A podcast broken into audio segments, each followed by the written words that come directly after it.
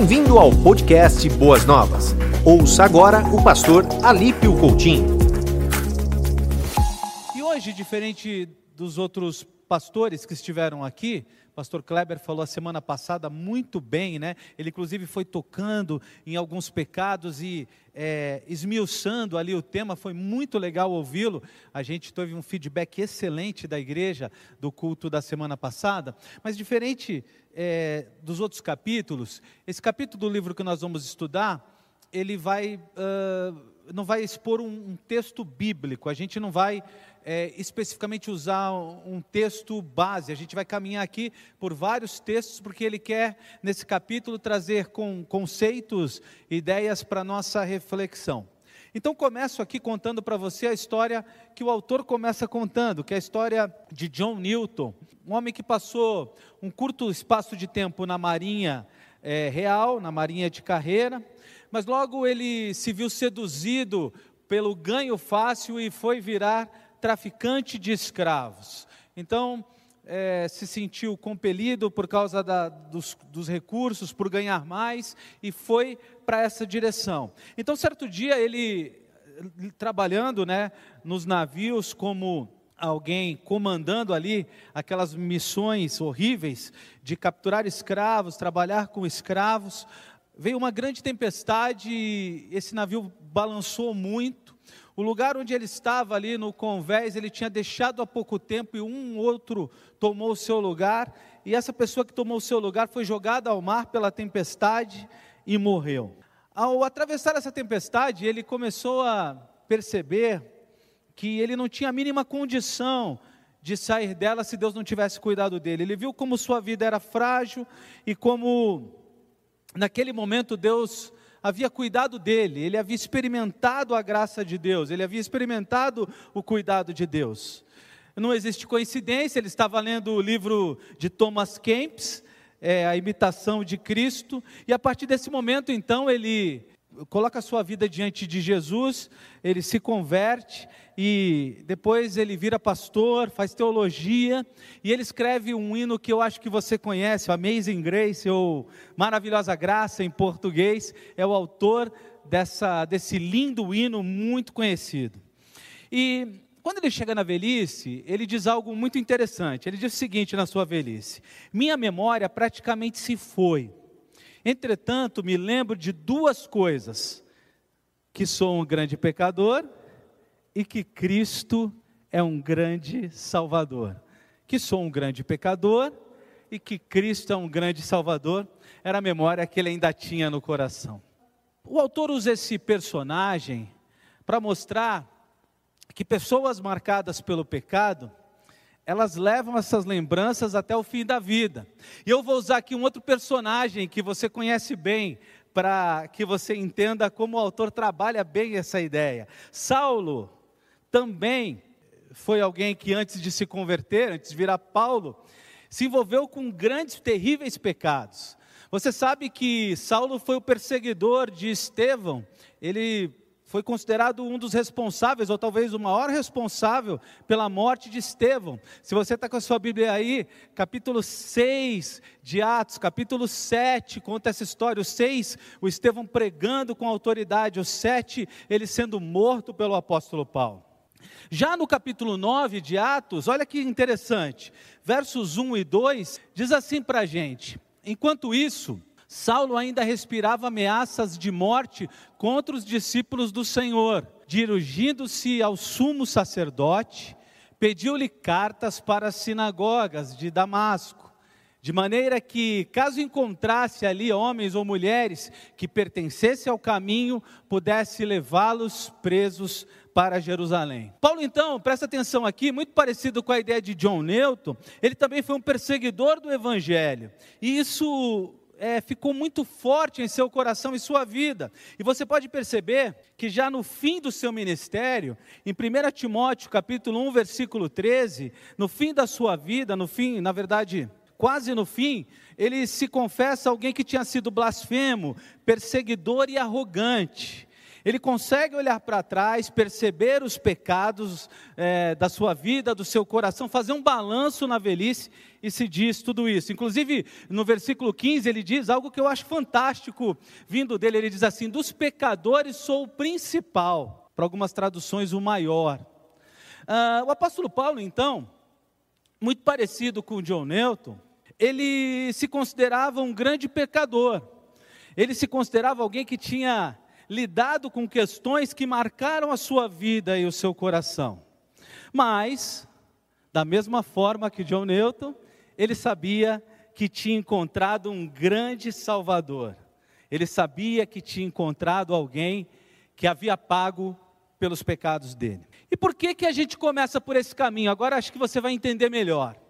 Eu tenho certeza que a maioria de nós, diferente de Paulo e do John, a maioria de nós não tem lembranças de pecados tão agressivos, humanamente falando, tão complicados, que trazem consequências tão grandes. A maioria de nós não se identifica com Paulo ou com John. Talvez você nunca tenha assassinado, traficado drogas, roubado, estuprado, adulterado. Talvez você olhe essa lista de pecados e pense assim: ah, eu, eu não tenho é, grandes pecados para me arrepender e grandes coisas para confessar. Mas aí, irmãos, aí está a armadilha.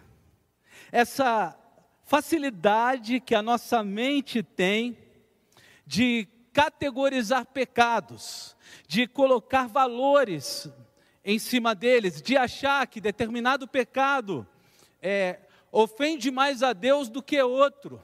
Nós temos que lembrar que servimos um Deus santo e qualquer pecado, presta atenção nisso daí, qualquer pecado fere a santidade de Deus, não importa qual seja, não importa se grande ou pequeno. O que, qual é a diferença então em relação aos pecados? A consequência. As consequências são diferentes, mas com relação à santidade de Deus, nós não somos diferentes de apóstolo Paulo que matou um cristão quando nós mentimos, por exemplo. Quando a gente fofoca.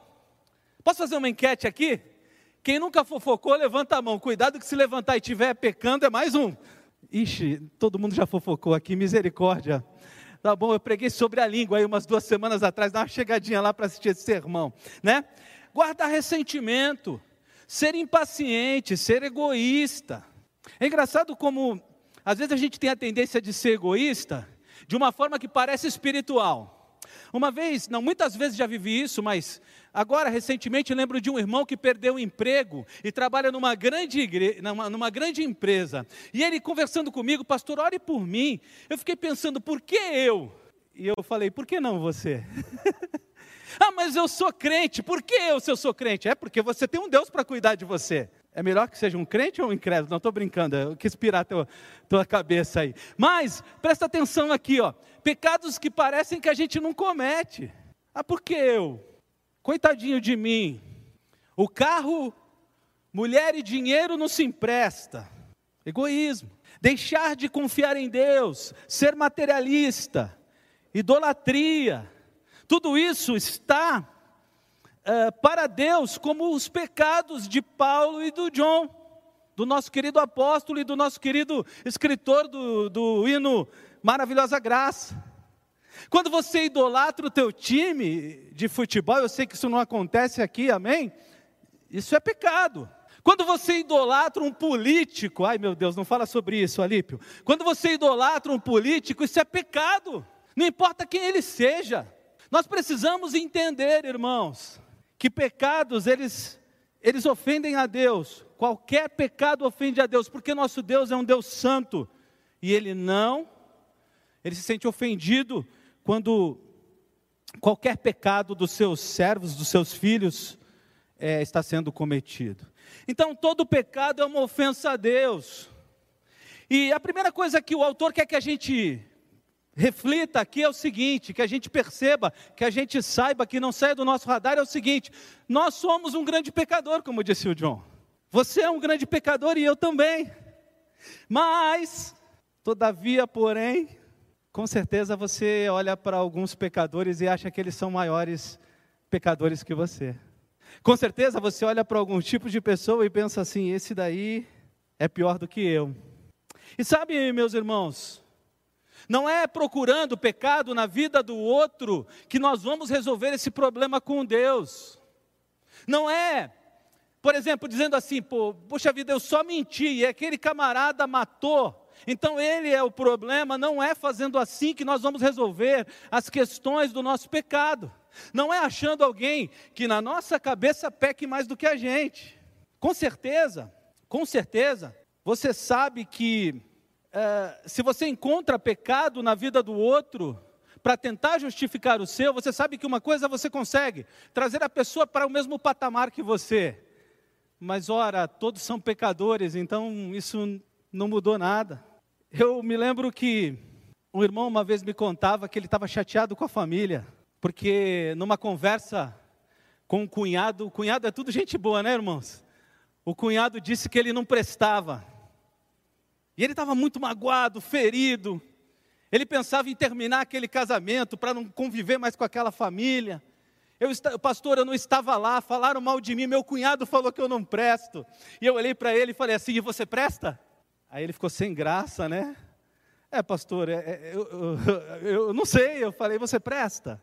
Irmão, todos pecaram, todos pecam, e todos irão pecar, e destituídos estão da glória de Deus. Eu disse para ele, eu responderia o seguinte para o meu cunhado, se eu fosse você. Você disse que eu não presto, porque você não me convidou para contar para eles as coisas terríveis que só eu sei de mim mesmo. Fala a verdade, você sabe coisas terríveis a respeito de você que ninguém sabe. Coisas que você pensa, coisas que você já fez, coisas que você já pensou em fazer, coisas que você já falou. E é para essa, essa, esse caminho, essa reflexão, que o autor nos, nos traz. É interessante ver o apóstolo Paulo dizendo: Olha, dos pecadores sou o principal, porque geralmente um apóstolo poderia querer dizer que ele era muito santo, muito correto, e que na vida dele já não se encontrava pecado. Então, para a gente começar a corrigir os pecados que estão mais no profundo do nosso coração, a gente precisa acreditar, viu? Olha para mim aqui, ó. Por mais que você não acredite, você é um pecador. Eu vou chegar em casa hoje todo forte, falando para a esposa: Hoje eu vim aqui da igreja, esposa, eu sou forte. Chamei todo mundo de pecador lá. Amém ou misericórdia? Chamei todo mundo de pecador lá hoje na igreja. Mas não fui eu, não. É a Bíblia que diz. É o livro que diz. E é o que a gente precisa acreditar, para começar a trabalhar os pecados que estão no nosso coração. Veja que tanto Paulo quanto John, eles disseram que eram pecadores, não que fossem, disseram sou pecador, não fui pecador. Eles não falaram no tempo passado, eles falaram no tempo presente. E por que isso, irmãos? Porque você pensa assim, mas como assim? O apóstolo Paulo disse que dos pecadores ele era o principal. Se ele era um apóstolo, como assim? Não cabe na minha cabeça. Eu vou te explicar como. Dá, tem como apagar a luz aqui, irmãos? É muito difícil. Aqui no palco. Pode apagar toda, vai ser muito melhor. Quem está me assistindo aí, me dá uma licencinha, vai ficar tudo escuro. É possível apagar? Ok. Eu não vejo quase nada onde vocês estão, porque eu estou no escuro. E no escuro eu não enxergo nem vocês, nem a mim mesmo. Se minha roupa tem uma mancha, se meu cabelo está desarrumado, mesmo que eu tivesse um espelho aqui na minha frente, eu não poderia enxergar. Podem acender a luz, meus irmãos? E agora eu começo a ver. Eu começo a ver minhas mãos, eu começo a perceber os meus pecados, eu começo, quando acender a luz onde vocês estão, ver vocês, ver a cor da máscara, ver a cor do cabelo, ver a cor da roupa. É mais ou menos o que Paulo está ensinando. Quanto mais perto de Jesus nós estamos, mais nós enxergamos os nossos pecados. Quem são os maiores pecadores? Aqueles que estão mais perto de Jesus e têm humildade para perceber perto da luz, enxergar perto da luz as áreas cinzentas da sua vida. Está entendendo o que eu estou dizendo? Quem consegue de fato enxergar pecado? Ora, quem está mais perto da palavra, quem está orando mais. Então, quando o apóstolo Paulo fala dos pecadores sou o principal, um dos motivos, e a gente podia elencar outros, é porque ele estava tão perto de Deus, tão perto de Jesus, que ele conseguia enxergar a maldade do próprio coração. E sabe que esse era o problema dos religiosos com Jesus. Os religiosos, eles não queriam ver em Jesus a luz e ver a partir de Jesus os seus pecados. Se você olhar o Novo Testamento, o relacionamento de Jesus com os pecadores era extremamente mais uh, tranquilo, porque ele dizia, você é pecador, e o pecador dizia, sou pecador, do que com os religiosos, que batiam no peito, igual pregou o pastor Kleber aqui, e diziam que eram os bons. Para falar sobre pecado, a gente tem que ter coragem. E para ter coragem de enxergar, a gente precisa estar perto de Cristo, perto da luz. Porque senão, como que a gente vai fazer? Olha aqui um pouquinho para mim. A gente vai ficar olhando o pecado do outro. A gente vai ficar encontrando o defeito do outro. A gente vai ficar tentando fazer réguas de medidas de pecado do outro versus o meu pecado. E sempre para nos favorecer. Sempre vamos nos comparar com o maior tipo de pecador na nossa cabeça que exista. A gente sempre vai querer levar vantagem, a gente sempre vai querer ganhar de goleada com relação a isso. É por isso que a gente precisa parar um pouquinho aqui e ver o que aconteceu com Isaías no Antigo Testamento. Isaías capítulo 6, quando ele chega perto de Deus, olha o que o versículo 5 de Isaías 6 diz para a gente. Então gritei, ai de mim Estou perdido, pois sou um homem de lábios impuros e vivo no meio de um povo de lábios impuros. E os meus olhos viram o Rei, o Senhor dos exércitos. Perto de Deus, Isaías enxergou a própria miséria. Perto de Deus, Isaías enxergou os próprios pecados. Perto de Deus, Isaías conseguiu ser consciente de quem ele era de verdade. Posso fazer uma pergunta aqui para vocês? Até aqui alguém está se sentindo um pouquinho mais pecador do que antes? Amém ou misericórdia? O pastor veio hoje aqui para fazer a gente se sentir pecador. Calma que tem cura para isso, a gente vai chegar lá. Calma que a gente vai te ajudar. Veja, queridos, que Paulo não deixava de enxergar os seus pecados. Se você está com a sua Bíblia aberta aí, Efésios 3, versos 7 e 8, a gente vai ver que ele se declara menor, menor dos santos, ou seja, o menor dos salvos. Dos salvos ele se achava o menor. Efésios capítulo 3, versículos 7 e 8. Depois ele, apóstolo Paulo, ele diz que ele era o menor dos apóstolos, dos que serviam a Deus. 1 Coríntios, capítulo 15, verso 9. E depois ele ainda diz que ele é o maior dos pecadores, o texto que acabamos de ler, 1 Timóteo 15, 1, 1 Timóteo capítulo 1, versículo 15. Apóstolo Paulo conscientemente tentava enxergar os seus pecados para que ele fosse melhor a cada dia, para que ele crescesse a cada dia. E a cura para os pecados, aceitáveis ou vergonhosos, elas vão acontecer toda vez que a gente tiver coragem de olhar de fato para nós. Presta atenção aí, essa mania de olhar para o outro, de falar da vida do outro, de achar pecado no outro, não vai resolver o teu problema. Na verdade, só há uma pessoa que você consegue mudar nesse mundo. Quem é essa pessoa? Quem é essa pessoa que você consegue mudar no mundo? Só você mesmo. Então, para com isso, viu? Para com isso, para de abrir o Instagram, o Facebook, olha esse irmão, olha essa irmã, olha essa saia, olha essa roupa, olha essa foto, olha essa postagem, olha essa palavra. Beleza, temos que exortar esses irmãos, sim, mas olha para você, olha para você, tenha coragem de olhar para você, tenha coragem de perceber os teus pecados, de ver como você precisa ser transformado ainda. A cura para os pecados, ela vai acontecer quando a gente conseguir fazer algo que falamos aqui, no caminho da restauração, começar a dar nome bíblico para o pecado. Pastor Kleber falou isso da outra vez também. Começar a dar nome bíblico para o pecado, começar a olhar para a Bíblia e falar assim: esse pecado aqui, com esse nome, existe na minha vida? Lembrar também que Cristo não só nos livra do castigo do pecado, mas nos ajuda a vencer o pecado. Então, quando você começa a caminhar pensando em pecado, Você precisa lembrar que ele tem cura. Você precisa lembrar que ele tem jeito. Você precisa lembrar que não é uma doença terminal. Você precisa lembrar que Cristo se envolveu com isso. E Cristo, ele não só cura a consequência do pecado, como ele traz cura para o pecado do dia a dia. O pecado não tem mais domínio sobre nós. E quando é que ele vai ter domínio? Quando nós não o percebermos. Ele vai nos dominar quando a gente não lutar contra ele, quando a gente não nomenclaturar, quando a gente não lidar com essas questões.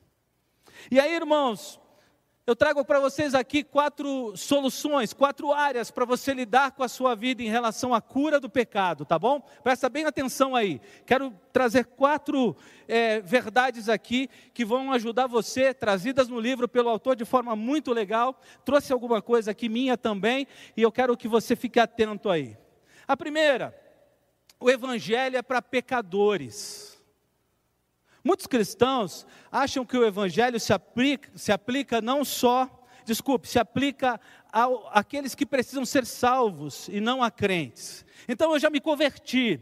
Agora o evangelho precisa ser por mim usado apenas para salvar outro. O evangelho precisa apenas ser usado por mim para alcançar pessoas, mas na verdade o evangelho é para pecadores e nós ainda temos pecados a vencer. Então o evangelho de Cristo é para todos nós não é só para compartilhar com os perdidos, mas é para compartilhar com o teu coração, com a tua tendência ao pecado, com o teu coração enganoso, com as males que rondam a tua mente, com os pensamentos que não deveriam estar em você. Você precisa compartilhar o Evangelho consigo mesmo, sempre, até a morte. Você precisa do Evangelho para ele te transformar de glória em glória.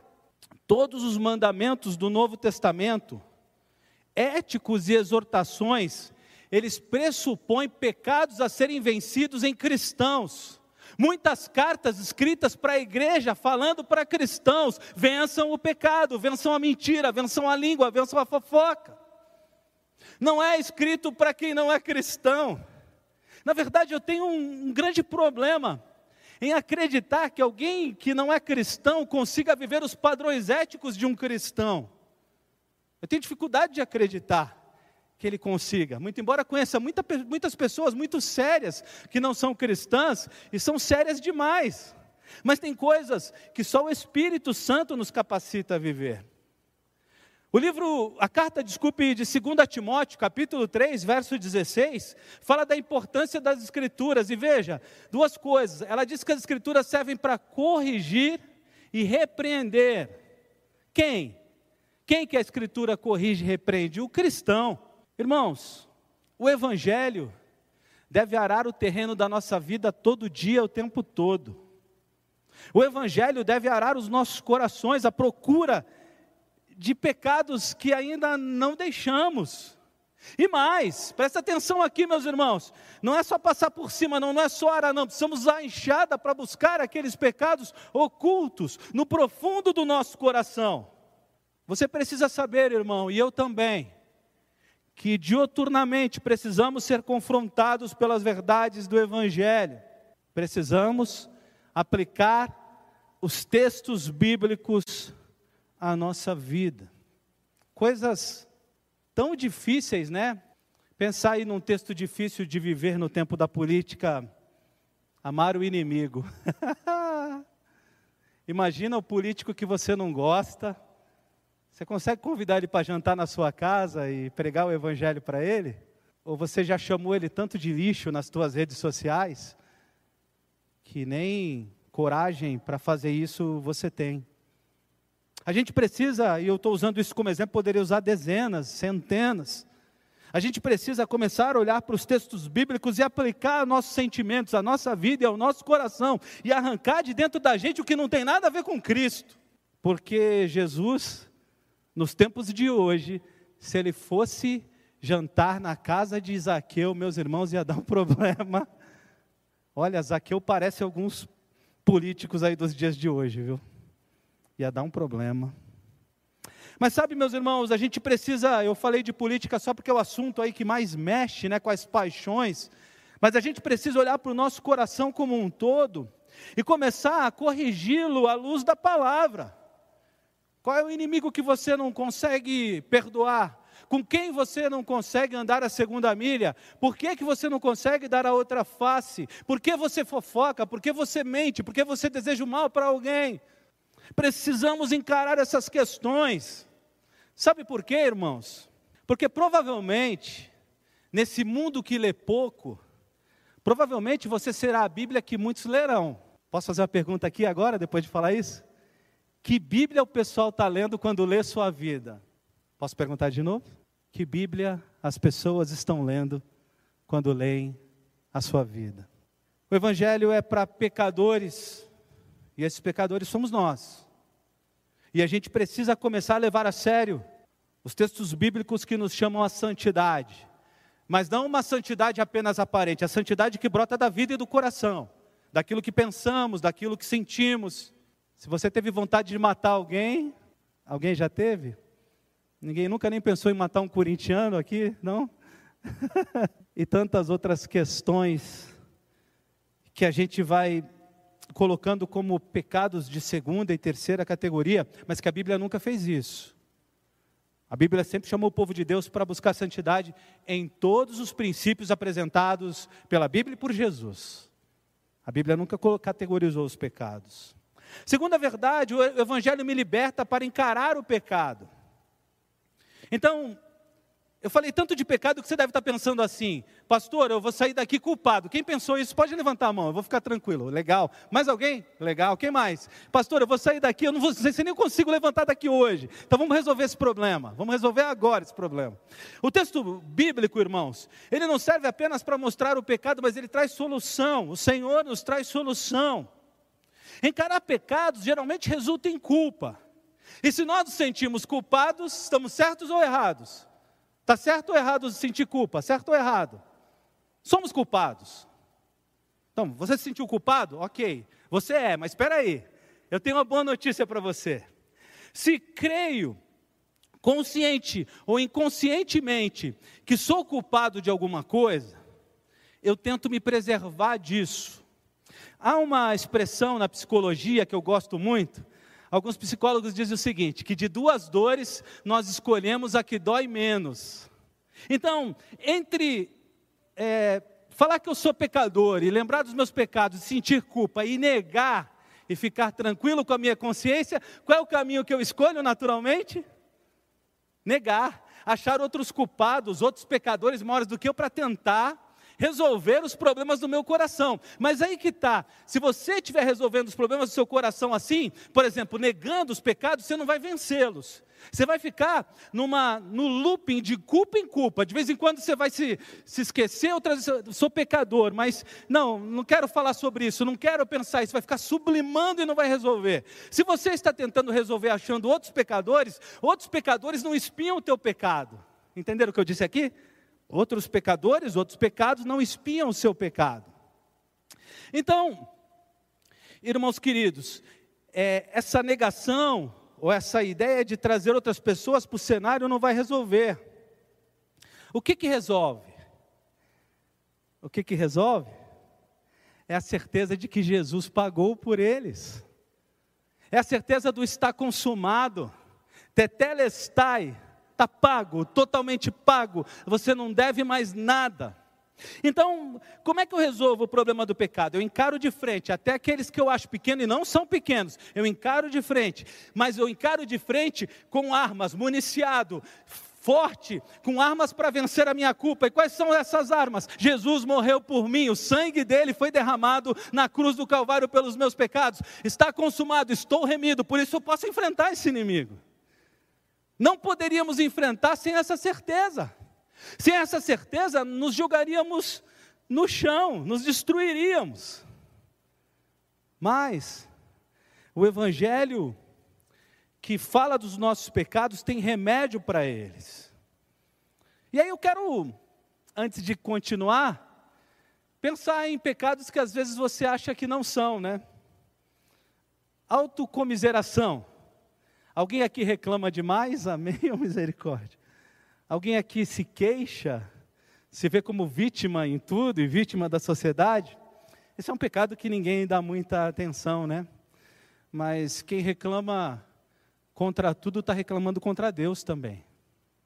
Um outro pecado que é engraçado como a gente não dá muito valor, né?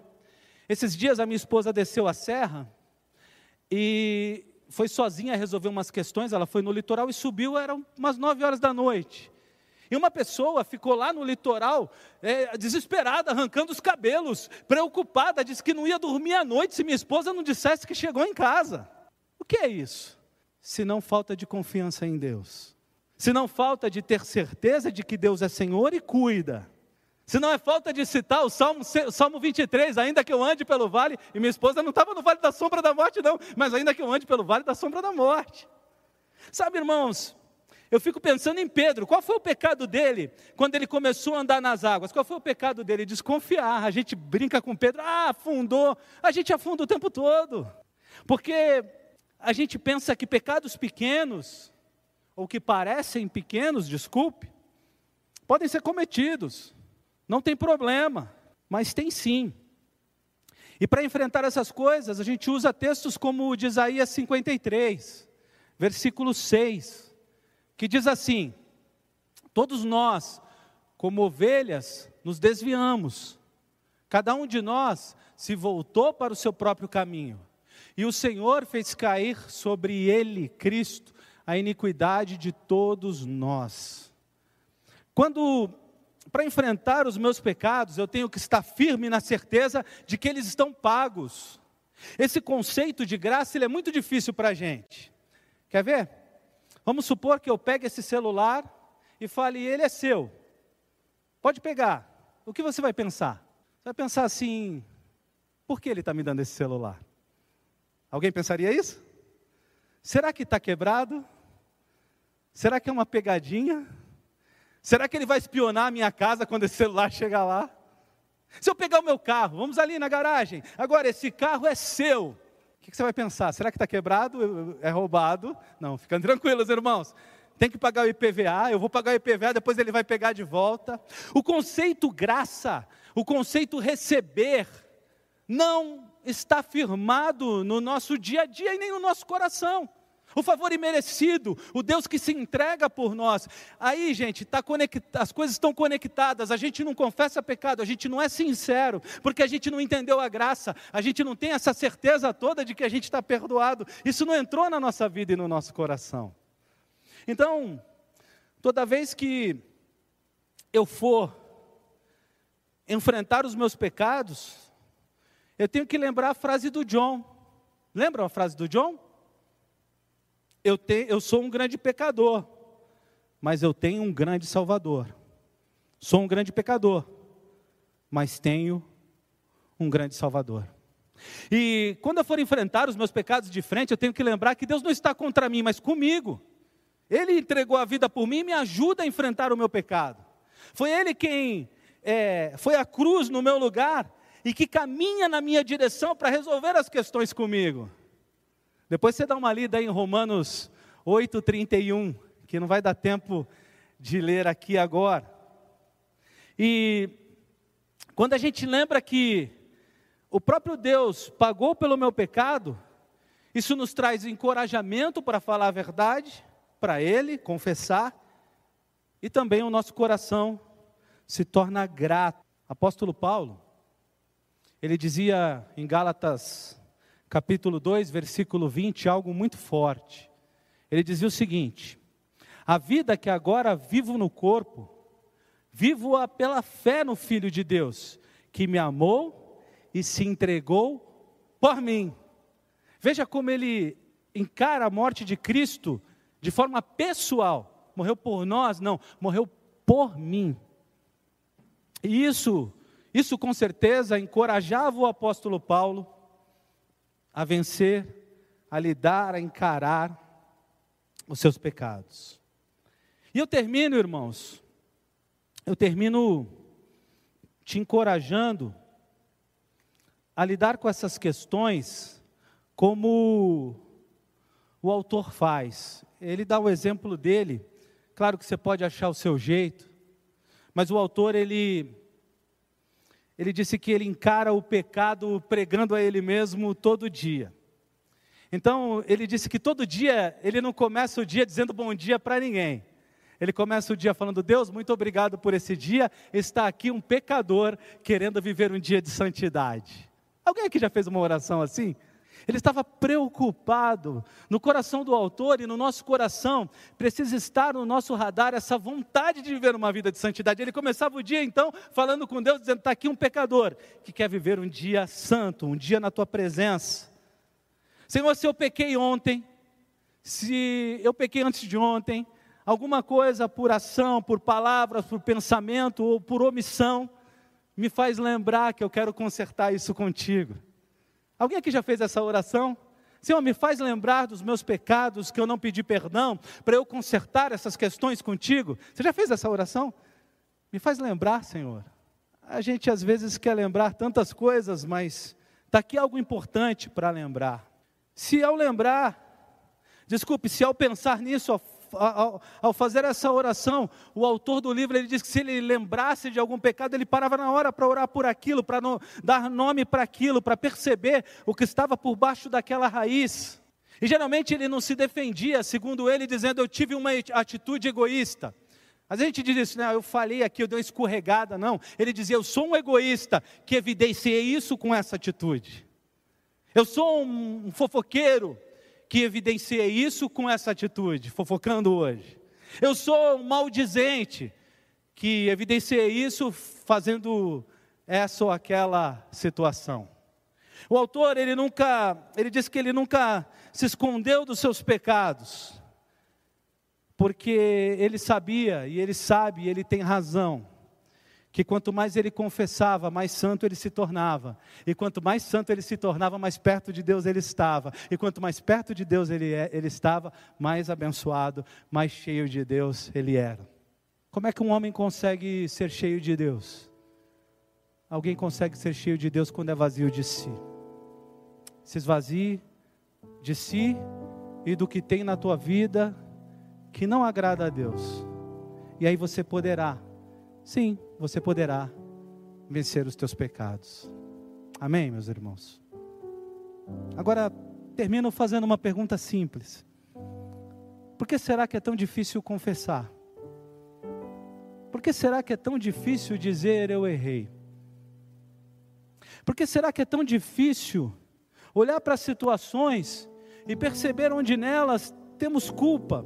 Geralmente o nosso olhar é clínico em achar culpados, mas é muito parecido com Adão. É a mulher que tu me deste, é o outro. Essa semana eu estava conversando no WhatsApp com um grupo de amigos cristãos.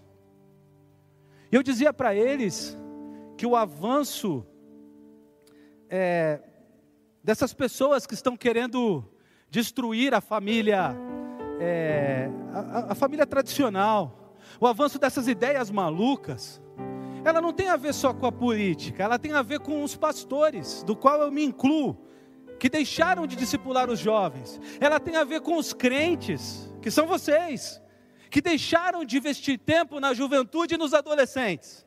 Eles foram para as faculdades totalmente despreparados, e eles pegaram, pegaram os nossos filhos, pegaram os nossos adolescentes lá, e agora, ao invés de perceber onde a gente errou e corrigir rota, a gente fica achando culpado. E sabe, meus irmãos, enquanto ficarmos achando culpado, as coisas vão piorar e piorar e piorar, até que a gente diga: errei, em qualquer área da vida. Mude, transforme Reconheça para que o Espírito faça a obra dele. E assim, assim nós venceremos o pecado. Se você tem dificuldade de reconhecer os seus pecados, eu já vou dizer que você já tem que começar pelo pecado do orgulho. Começa a trabalhar o orgulho que tem no teu coração. Esse é o primeiro pecado a ser trabalhado. Que Deus nos abençoe e nos ajude a ser santos de Deus.